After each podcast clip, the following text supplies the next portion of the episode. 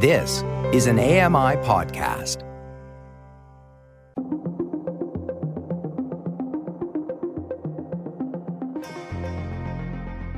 Welcome to Voices of the Walrus on AMI Audio, where professional readers give voice to articles from Canada's best general interest magazine. I'm your host, Roger Ashby. Coming up, international students are lied to, cheated, and exploited on multiple fronts. They're also propping up higher education as we know it. Paul Berry reads Students for Sale by Nicholas Hune-Brown. Nicholas Hune-Brown is an award winning magazine writer in Toronto and the senior editor of The Local. I'm Paul Berry. This is an article titled Students for Sale by Nicholas Hune-Brown. The Singh family home is a one story building of brick and cement on one of the main streets in Bibipur, a village of 1,000 in Punjab, northern India. The house has cracks in its walls and a roof of wood and mud that leaks during monsoon season. It was built about 60 years ago, and every decade or so since, whenever government workers have repaved the road outside the house, they've simply added another layer of asphalt on top of what was already there. Over time, the road has grown higher and higher, and the house has seemed to sink in contrast. Kushandeep Singh was born here in 1999 and by the time he was a teenager, the house sat well below grade. Whenever it rained, water would stream in off the road, and the family would rush to try to hold it back as best as they could with brooms and buckets. Like just about everyone in Bibipur, the Singhs are farmers. The family owns a small plot, 12 acres of wheat and rice with a few cows and buffalo. On warm days as a child, Kushandeep would run off with his friends and bathe in the same pond the cows lolled around in. As landowners, the Singhs were far from the poorest in town, but they were a long way from wealthy. Fourteen people lived in the three bedroom house. Kushandeep, his younger sister, and his parents in one room, one set of grandparents in another, and his uncle, aunt, and cousins in the third. The family's biggest investment by far was Kushandeep. Most of the kids in his village learned while sitting on the floor of the local government school. But Kushandeep's father insisted on sending him to the nearest city, Patiala, to attend a private school with basketball courts and a cricket pitch and instruction in English. My father never compromised on my education, says Kushandeep. The tuition alone cost almost a third of the family's income. His father hired a rickshaw to ferry Kushandeep an hour to school each way picking up other students en route. Over the years, on long rides down dusty highways, Kushandeep would sit back and watch the billboards float past, an ever shifting window into the world outside Bibipur. When he was young, all the ads were for local restaurants and stores. As he grew older, billboards for multinationals like McDonald's followed. Finally, as Kushandeep neared the end of secondary school, a new product began to appear post secondary education in Canada. A decade ago, few people in rural Punjab were thinking about schools in Canada. It was a cold, mysterious place that didn't hold much appeal. But in the past five or six years, it's become a hot topic, says Prithvi Raj, a student in India who was preparing to study overseas when he spoke with me. Canadian education is being sold like hotcakes. You don't even have to sell it, people will just come and buy. The product being advertised on billboards in Patiala is the same one that thousands of recruiters are hawking at education fairs in Beijing and private school visits in Rio de Janeiro. A new version of the Canadian immigrant dream. The pitch is straightforward. First, get a student visa to study in Canada. The specific school doesn't particularly matter. After that, get a postgraduate work permit that lets you live and work in the country for up to three years. Then apply for permanent residency. When described by a seasoned recruiter, the process seems simple. Details about what to study or the actual odds of becoming a permanent resident aren't important. What's important is the idea that if you run that gauntlet, you can build a life beyond anything you could dream of in a place like Bibipur. Every student is going to these agents and saying, I want to go to Canada, says Kushandeep. At 18, Kushandeep was a baby faced teenager with big brown eyes and a thoughtful, earnest way of expressing himself. He did well in school, though not as well as some of the richer kids in his class. His English was improving, but he had never left the state, let alone the continent. He had one distant cousin on his father's side who had studied in British Columbia, but as far as he knew, not a single person from his village had ever gone to school overseas. When Kushandeep did well on his English proficiency exams and education abroad began to seem like a real possibility, his family considered borrowing money from every relative and friend they knew. But the numbers didn't add up. For an international student, tuition at a Canadian school started at $20,000 a year, excluding the cost of living. In a good year, if the harvests went well, the Singh family earned about $9,000 in profit. Eventually, it was decided the family would mortgage their farm. Students like Kushandeep have complicated the usual picture of international study. The 2000s era stereotype of the pampered young foreigner, usually from mainland China, who drives flashy sports cars and shops for Gucci bags between classes, was always a caricature, but now it's entirely divorced from reality. In 2019, 34% of the more than 642,000 international students in Canada were from India, well ahead of China's 22%. Many of these students are from Punjab, and they generally attend small community colleges, not internationally renowned universities. A recent study by Rakshinder Kaur and Kamaljit Singh, professors of education at Punjabi University Regional Center, surveyed students attending an English language training school in preparation to study abroad. 80% came from farming families, most from small farms. When asked where they wanted to study, 78% said Canada. Mortgaging land to cover tuition has become common, with more and more families literally selling the farm to send their children to community colleges. These students are driving an international education industry that has exploded in recent years, their numbers tripling in the last decade. Today, Canada says it's the third most popular country for study in the world, behind only the United States and Australia.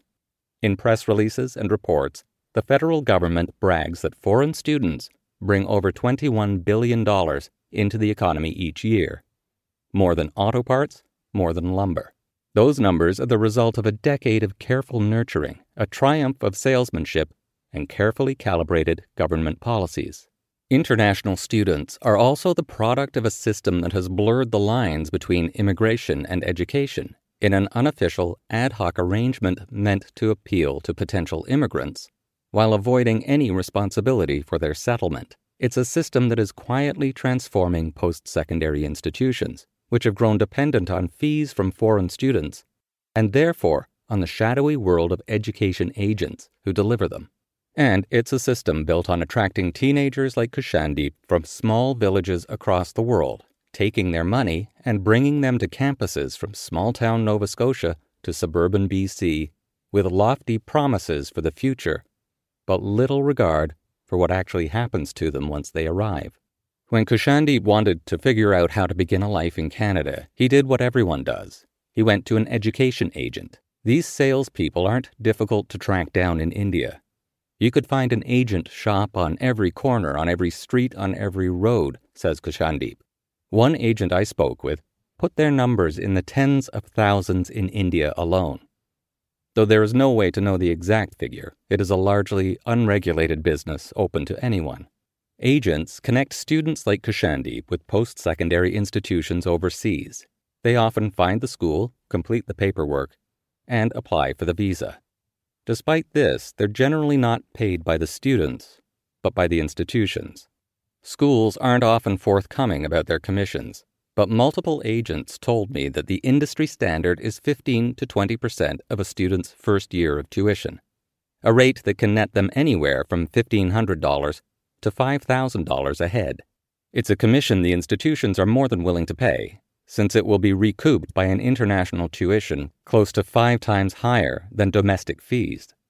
Today, attracting overseas students is a financial imperative. The result is a booming secondary economy built on top of the international student market, with immigration consultants and recruiters mushrooming up around the world. Mel Broitman can remember the business in its infancy in the mid 1990s, when the former CBC journalist began his education consultancy company with his lawyer friend Danny Zaretsky, the market in Canada was modest. He explains that China was sending a few thousand students a year. There was the odd European. When we first started working in 97, there were maybe 400 Indian students, Broitman says. Broitman started building his business in Bangladesh, traveling to elite high schools and giving his little presentation about life in Canada. It was sleepy times, he says. Over the next two decades, he watched the evolution of what's now a multi billion dollar industry. In the early 2000s, he went to China, for decades the single biggest source of overseas students, and saw a potential gold mine. Agents, he says, were double charging, taking money from students as consultants and then taking commissions from the institutions. They were falsifying grades, faking English proficiency tests, anything to get kids into a Canadian school. Broitman was appalled. He remembers calling up his partner and asking, facetiously, Dan, you want to make $3 million a year cash? We only have to be a little bit crooked. In 2011, Canada attracted 239,131 students. It was around this time that the federal government decided it needed to double that number in the next decade. In International Education, a key driver of Canada's future prosperity, the 2012 report that would become the blueprint for the country's strategy, the authors urged the government to act quickly. We believe Canada is facing a unique window of opportunity that requires coordination of our promotional efforts.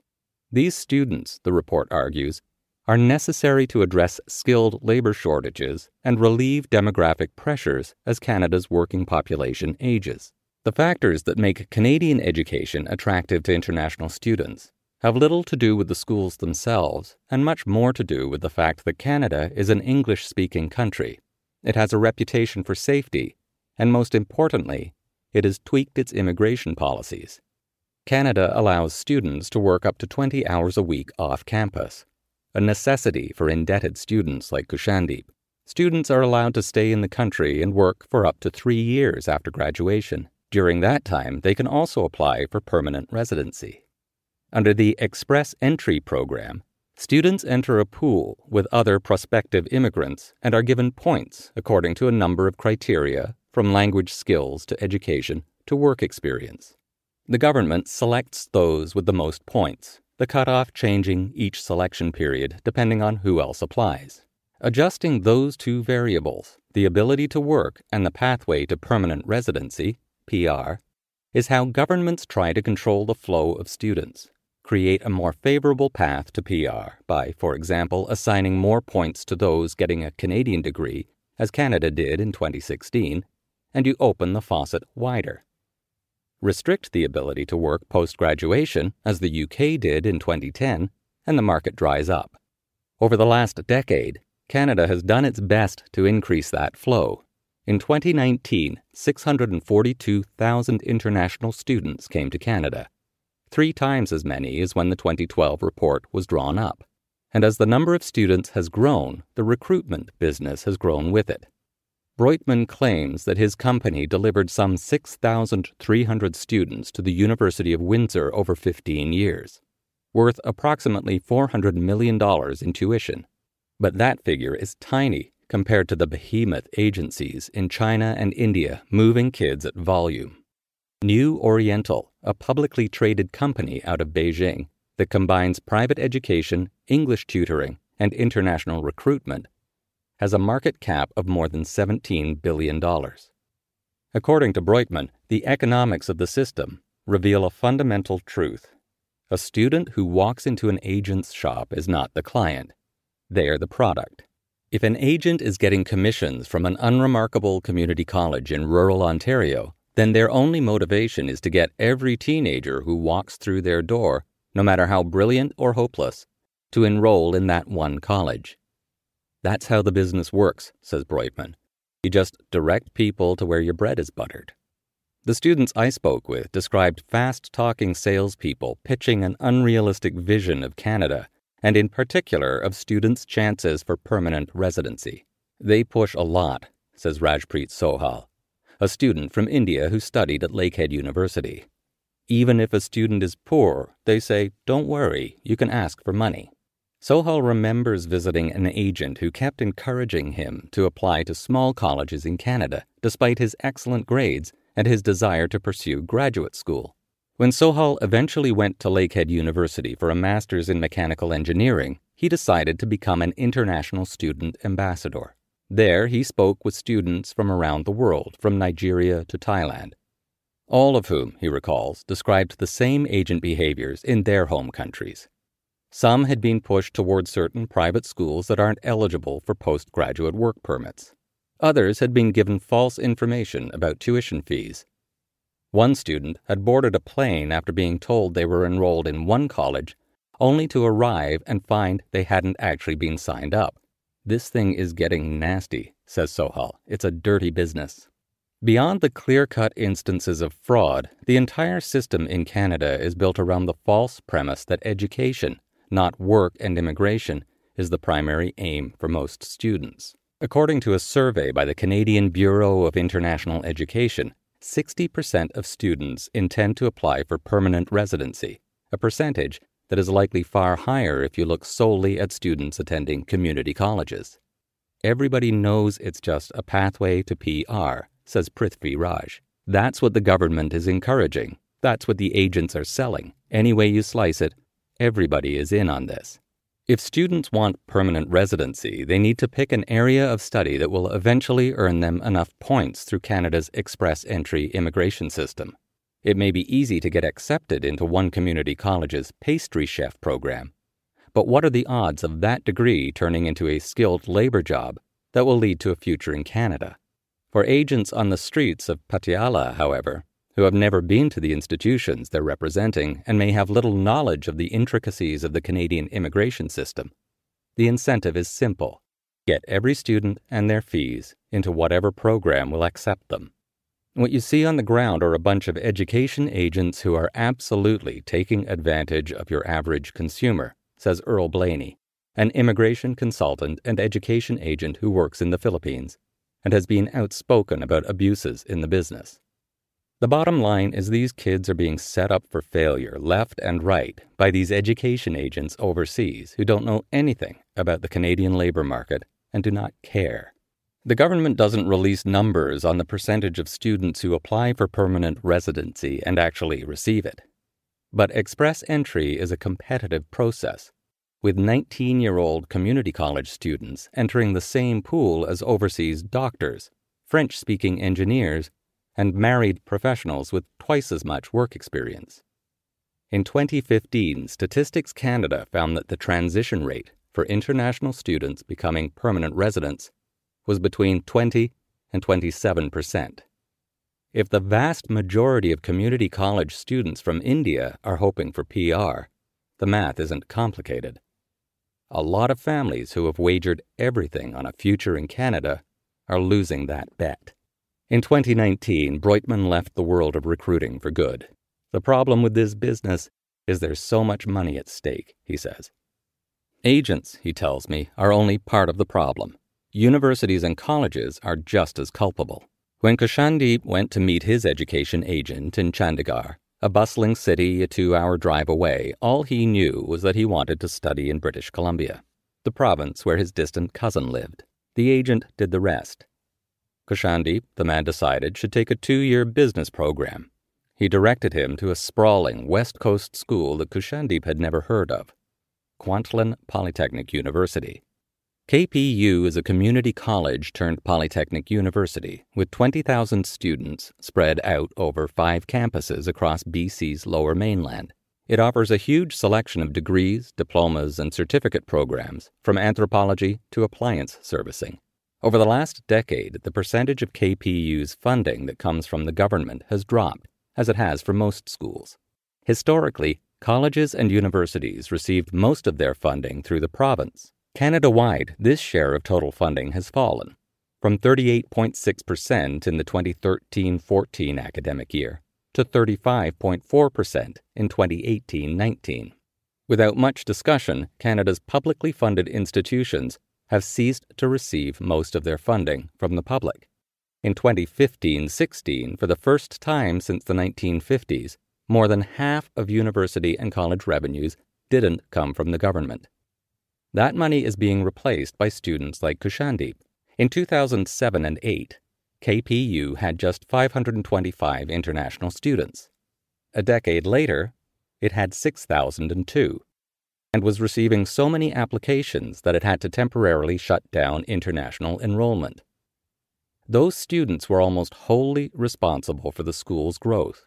In 2018, the university approved a 15% increase on international student tuition, bumping yearly fees up to nearly $20,000, four times higher than domestic rates. That year, the school posted a $22 million surplus. Those numbers are extraordinary, but they're representative of the kind of growth seen at any number of otherwise unexceptional institutions.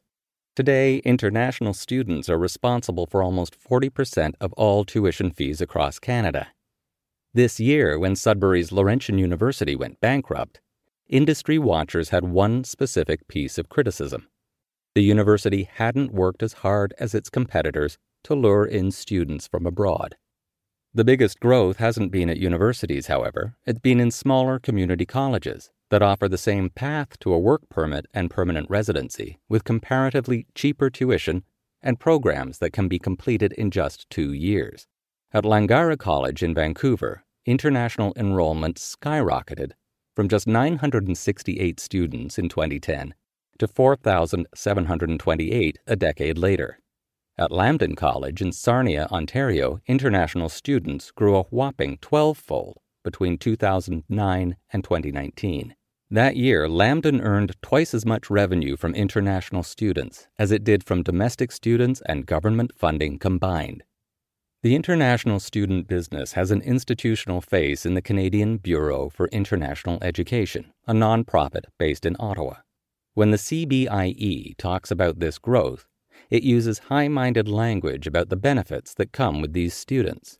I think, increasingly over time, the work of international education is the stuff that binds us together, says President Larissa Bezo. Part of that comes from the richness and the presence of international students on our Canadian campuses, where our Canadian students and domestic learners are exposed to the really rich depth of those individuals' lived experiences. The word institutions use to describe that process is internationalization, a term plastered across websites and accompanied by photos of smiling multicultural students. The students themselves have a different term for it. They say they're being used as cash cows. As universities and colleges have become dependent on international students, their relationships with agents and consultants overseas have come under scrutiny. The institutions I spoke with all described a careful vetting process for their agents. Brad Van Dam of Langara College says his institution rejects dozens of new agents a year who want to work with Langara, but aren't up to its standards. KPU works with approximately 100 agents around the world, according to Carol Saint-Laurent, Associate Vice President of KPU International. We get three solid employment referrals, and then we sign a one year contract, she says adding that the school takes complaints from students about agent behavior extremely seriously and has had to dismiss agents in the past. But some agents say schools benefit from a system that's far more freewheeling, with little to no oversight from the institutions ostensibly managing hundreds of recruiters from an ocean away. And the problem isn't limited to Canada. In Australia, a 2019 parliamentary inquiry found that international students were vulnerable open to exploitation by unscrupulous education agents, and a lack of regulation enabled agents to operate without any consequences for their actions. In 2016, after discovering that hundreds of agents in India were submitting fraudulent documents, New Zealand began cracking down on overseas recruiters. Both countries have tried to introduce legislation to protect international students. In Canada, Manitoba is the only province with specific legislation to regulate overseas recruiters. In the rest of the country, it seems, anything goes. The whole system is all messed up, says Gotham Kalluri, an Indian born former international student who worked as a recruiter for Mohawk College and Conestoga College before starting his own consulting business. In the last few years, Kalluri has seen a troubling new trend the rise of aggregator recruiters who bring the lessons and funding of Silicon Valley to the world of post secondary education. These venture capital backed companies work on a simple, disruptive model. Sign up thousands of agents and hundreds of colleges and universities, then act as the go between, making it easier and cheaper than ever for institutions to sign up students at scale. One of the largest players in this industry is Applyboard, a Canadian startup founded in 2015 by three Iranian born brothers, former international students themselves. Meti Basiri, one of the co founders, says there are plenty of reasons companies like his are attractive to institutions.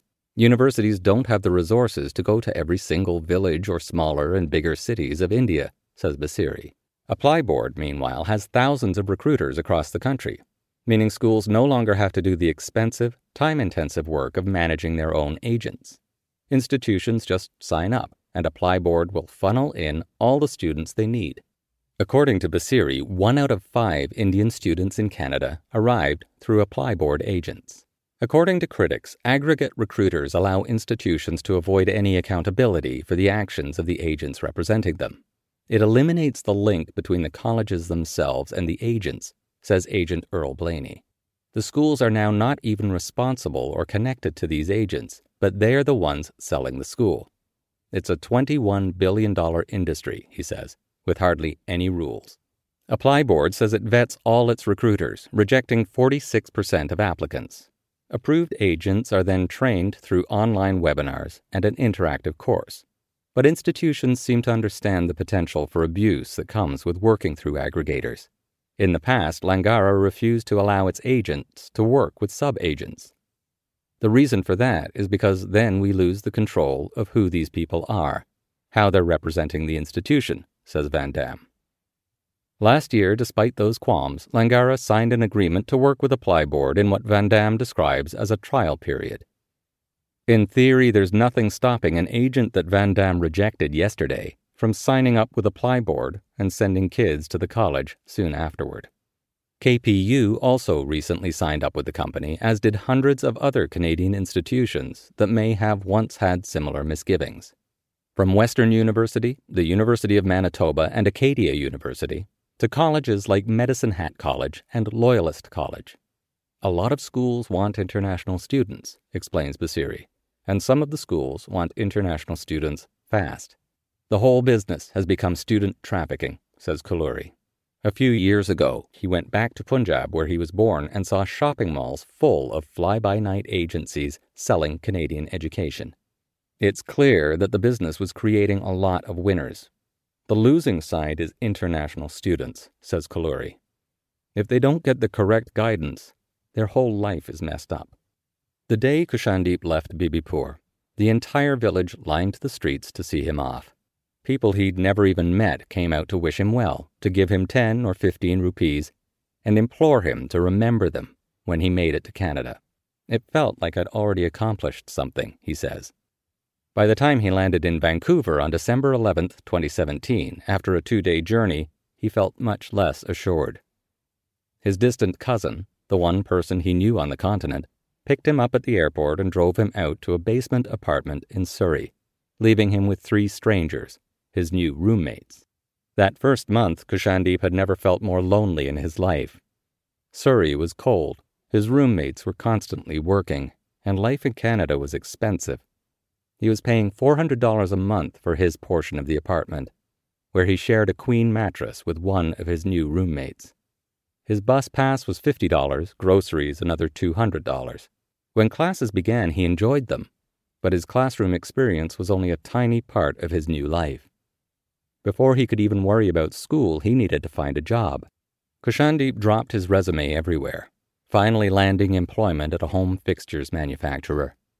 The owner was Indian born, also from Punjab, and he hired Kushandeep over the phone, no questions asked. He told me, I will see you for a month and see how you work, then I will decide how much I want to pay you, Kushandeep remembers. For a month, Kushandeep loaded and unloaded vans. He lugged heavy sheets of plywood, I was just like a donkey who was just putting loads from one place to another, he says.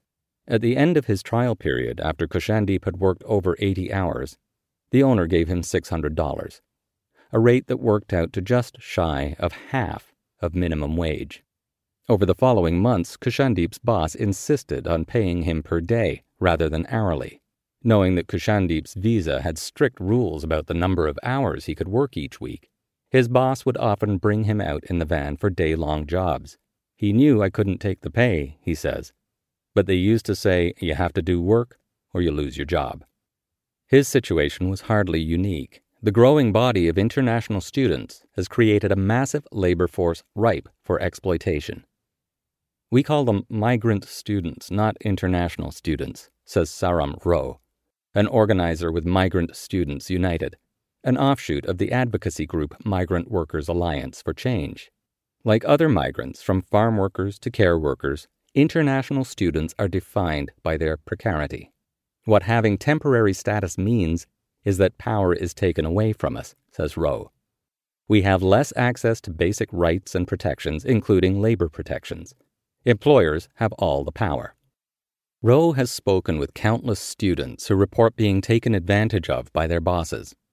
We were hearing about students working in cleaning and restaurant jobs for far below minimum wage, employers not paying their wages on time or at all. Students can work only 20 hours off campus a week by law.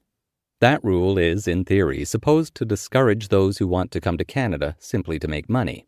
In reality, Students desperate to pay rent often end up working under the table, and once they're working illegally, they're at the mercy of their employers.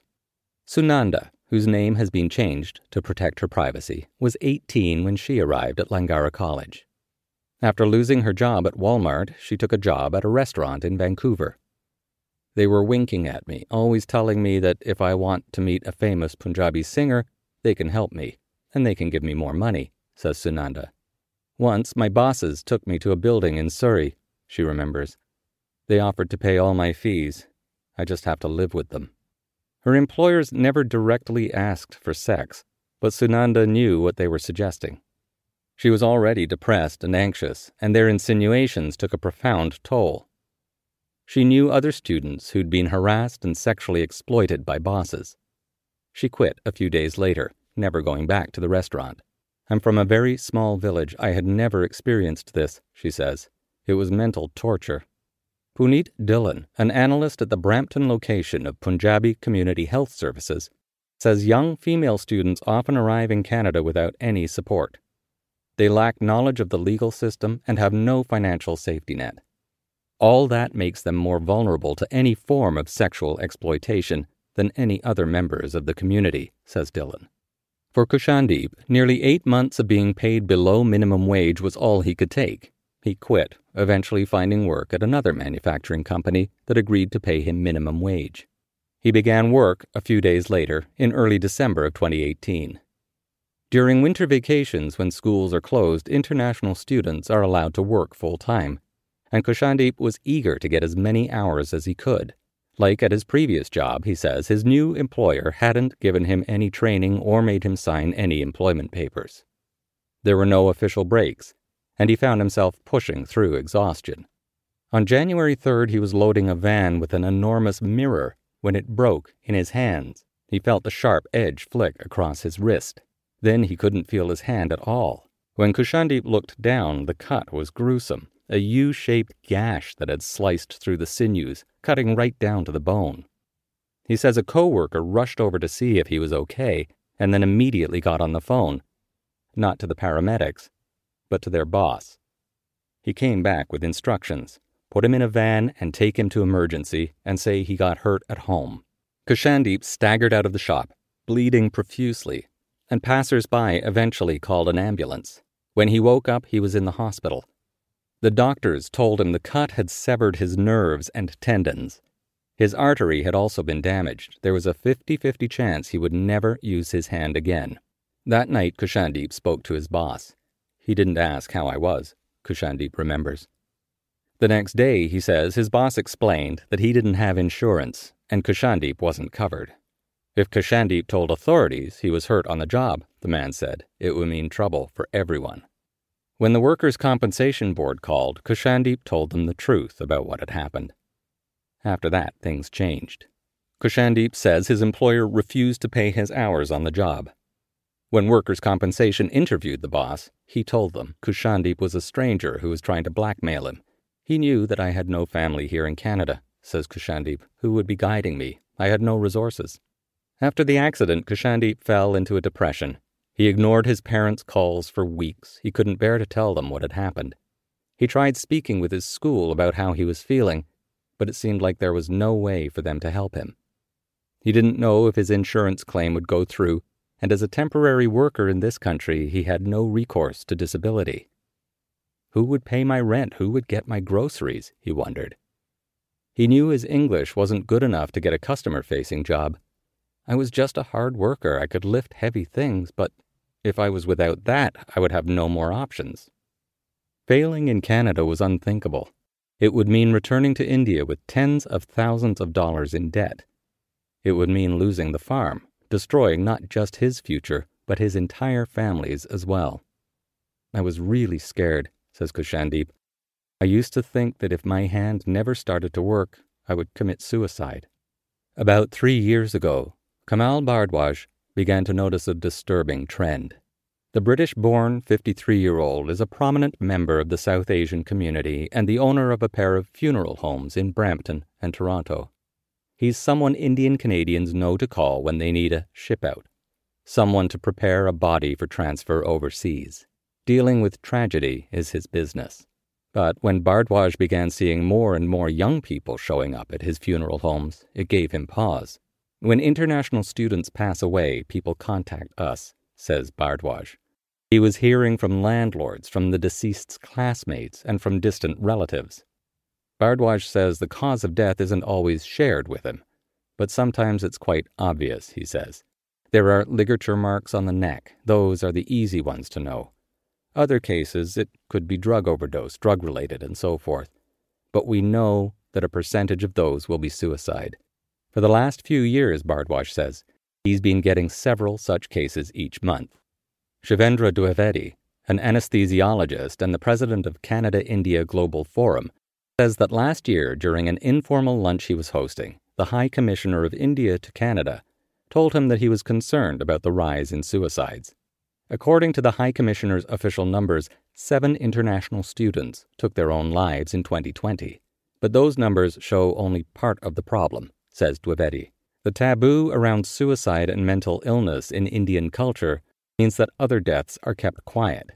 If there is a suicide, many families tend to hide it, he says. When he first noticed these deaths, Bhardwaj got in touch with the Punjabi Community Health Centre in the Peel region a suburb of Toronto with a large South Asian population. Together, Bhardwaj and the PCHC decided to launch a new support group, SUNO. Anupma Kvejik, CEO of the PCHC, wants the group to partner with Canadian universities to let students know there's help for them. Ultimately, though, she knows she needs to reach students before they arrive. We want to have these conversations with students before they even apply, she says. They are being told all these fake promises and fake dreams that are shattered the moment they get here. Their first experience here is of abandonment, of isolation, and loneliness. There are countless reasons an international student may suffer serious mental health issues, but for Kvejik and Bhardwaj, it was clear that the immense pressure students face in a foreign country is one of them. The smallest mistakes here, something that would be inconsequential for a Canadian student, can have devastating repercussions not remembering to sign up for a course, changing your program, failing a class, working too many hours, all can result in study permit problems. At worst, they can even lead to deportation. In 2018, 25 students at St. Clair College, a small school in Windsor, Ontario, were denied their postgraduate work permits when a course they were taking, which they believed to be part of their business management program, was deemed ineligible by the government. Without their permits, they would be forced to leave the country. The students described feeling sick with the news, unable to sleep or eat. I'm broken and I'm very upset, one told the CBC. Shortly afterward, another of the students, Ajesh Chopra, died by suicide. In late May 2021, news of another suicide broke. The information on the GoFundMe page asking for donations laid out the barest of details but the outlines were familiar. Lovepreet Singh had come to Canada in 2018 to study at Centennial College. He came from a very poor family in the village of Charak in Punjab and was stressed about his situation since last year due to financial and immigration problems. Singh had dropped out of Centennial and was living on the streets. He took his own life by jumping in front of a train. According to Daljit Kaur, a family friend and former international student herself, Singh's parents had sold their farm. They're $70,000 in debt, she explained. The money being raised in the group wasn't to return his body, which was not fit to be transported. It was for a funeral and to help his parents. In recent years, there is some evidence that schools have started to recognize the gravity of the problem on campuses. Some have rolled out peer support groups, others have brought in counseling in students' first languages. But the fundamental way the system is set up ignores the reality of the pressures these students face. Community colleges and even large universities aren't equipped to manage an immigration settlement program for teenagers. They'd rather think of themselves as institutions of higher learning, not convenient way stations for young people in search of better lives. It's willful denial, says Earl Blaney. Purposeful denial. They don't want to be responsible. In the weeks after his accident, his dominant hand still bandaged and useless, Kushandeep spent a lot of time praying at the Gurdwara near his apartment. There he saw a poster for a support group targeted at international students. One Voice Canada, which was holding a meeting at the temple. The meeting, with more than 100 people filling the Gurdwara, was eye opening. It's not just me, Kushandeep realized. We leave our parents, we leave our home country, our families spend all their resources on us just for us to have a good future here. That's a lot of pressure on your brain. An 18 or 19 year old brain is not a brain that can handle all of that. The organization, formed by concerned members of BC's South Asian community, helped Kushandeep fight his employer. They made sure his insurance claim went through and he was able to receive compensation for his hours worked, as well as the time he had to take off due to his injury. Kushandeep couldn't work for nearly a year, but slowly his hand healed back almost to what it was. When I first spoke with him in the fall of 2019, Kushandeep was finishing off the final three credits of his two year program at KPU. He was working again, still living in Surrey, and trying to make sense of the long road to permanent residency still before him. In the time since, the world has turned upside down. The pandemic wreaked havoc on international education, leaving some students stranded in Canada and others stuck overseas, paying premium prices for middle of the night Zoom tutorials. With travel restricted, enrollment plummeted. The Canadian government responded with various enticements to keep the students flowing, introducing a two stage admissions process to encourage students to begin their studies online, and tweaking postgraduate work permit eligibility to allow those studying abroad virtually to qualify later. Despite that, colleges and universities saw losses. For the students and former students who were already in the country, the lockdowns brought new hardships. In the Peel region, volunteer groups popped up to deliver free meals to the many who had lost their jobs. Others lost the skilled labor employment that might have led to a permanent spot in Canada and instead found jobs as essential workers. We know current and former international students who are working overnight in grocery stores, says Sarom Rho. The warehouses in Peel region and Scarborough are filled with international students. Sunanda the young woman who quit her restaurant job after fearing sexual harassment eventually dropped out of school. During the pandemic, she worked as a security guard at an Amazon fulfillment center. But despite the pandemic slump in the international student market, those who know the industry best are betting on it returning stronger than ever. In June, ApplyBoard finished its latest round of funding, raising $375 million, which values the company at more than $3 billion US. Co founder Meti is confident that Canada will remain a big draw for students in the semesters to come.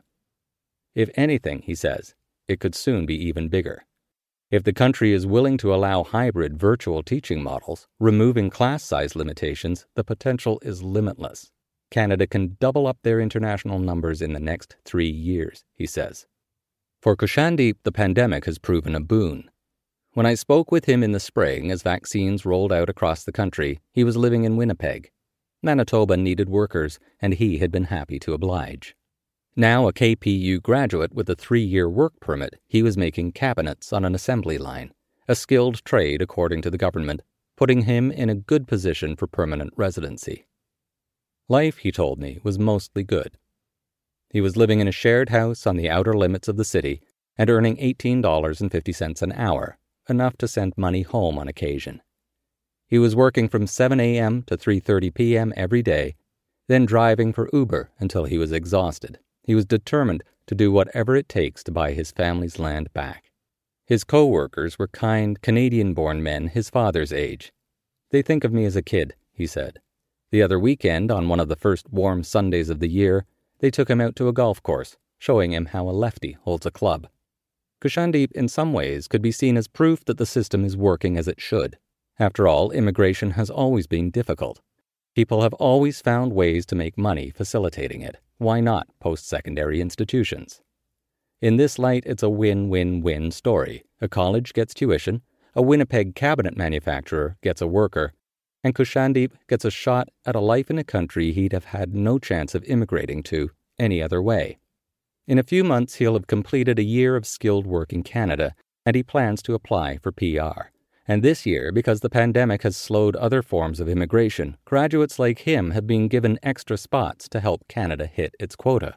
It has never been easier for an international student to immigrate. The dream of a permanent home here seems well within Kushandeep's grasp. On the phone from Winnipeg one evening, he talked about his plans for the future. The first thing he would do, of course, was pay his family back. But after that, who knows? Cabinet making wasn't something he'd ever thought about before, but he liked it. More than that, he was good at it. Maybe one day he'd own his own business. He warmed up as he spoke, spinning out a vision of the future. By that point, maybe I will be married, he said. He wouldn't stay in Winnipeg. The Sikh community, like the city itself, felt too small, and the weather was awful. But maybe he could find a job back in BC. Most of all, Kushandeep wanted to bring his parents here. They deserve it, he said. I want to show them the world outside their village. None of it would be easy, but Kushandeep was determined. And he'd already come so far. I'm the first kid from my village in Canada, he said. It was an appealing vision, a 21st century version of the immigrant dream. It's the kind of story that travels, carrying the promise of a better future. It's something you could sell on a billboard. That was an article titled Students for Sale by Nicholas Hune-Brown. I'm Paul Berry.